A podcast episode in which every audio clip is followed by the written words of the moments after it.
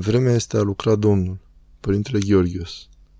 Dacă am fi putut spune cu simplitate, mă las în mâinile tale, cred că aceasta ar fi adus și smerenia și străpungerea inimii și toate celelalte. Să avem siguranța faptului că oricând i-am spune, vino în viața mea și fă tu ce vrei, o va face fără doar și poate. Dumnezeu nu ne părăsește. Noi îl părăsim de foarte multe ori.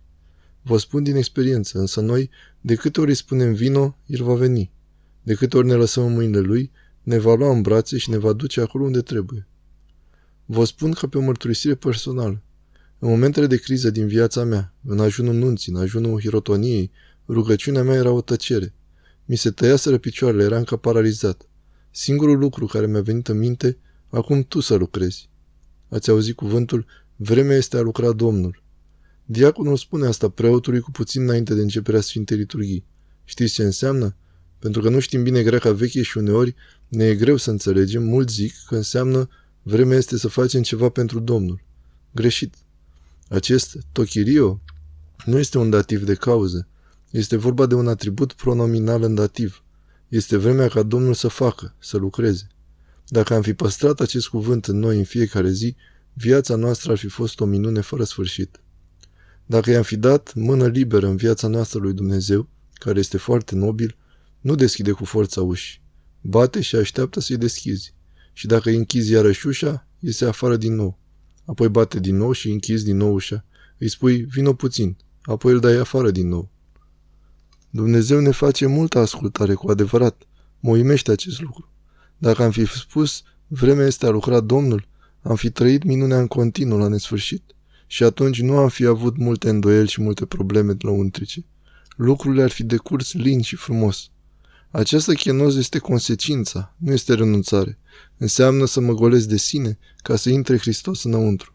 Pentru că nu pot să încep de la asta, nu pot să mă golesc de sine, de la a vorbi până la a o face cale lungă. Însă putem face o investiție bună, vă spun din experiența mea. Am constatat că de obicei eu o fac lată. De ce să nu-i dau lui Dumnezeu primul cuvânt? Cu simplitate. Doamne, eu fac numai prostii. Vino tu și preia comanda. Doar ce face acest lucru, să investești acolo unde trebuie, în jucătorul puternic care este Dumnezeu, vezi rezultatele. Pentru că Dumnezeu nu ne lasă fără mărturia prezenței sale, dă rezultate. De vreme ce ai văzut rezultatele, ai văzut că funcționează, ești prostuță dacă faci altceva. Ce spun și prietenii noștri englezi? Câștigătorul nu se schimbă niciodată. De vreme ce câștigătorul este Hristos, pune-L pe Hristos înaintea tuturora. Ceea ce face și biserica ne spune, veniți toți cei buni și sfinți să discutăm, să facem minuni. Molitfernicul ne ia din clipa nașterii până în clipa morții și după. nu așa? Este cartea bisericii. Ce face biserica?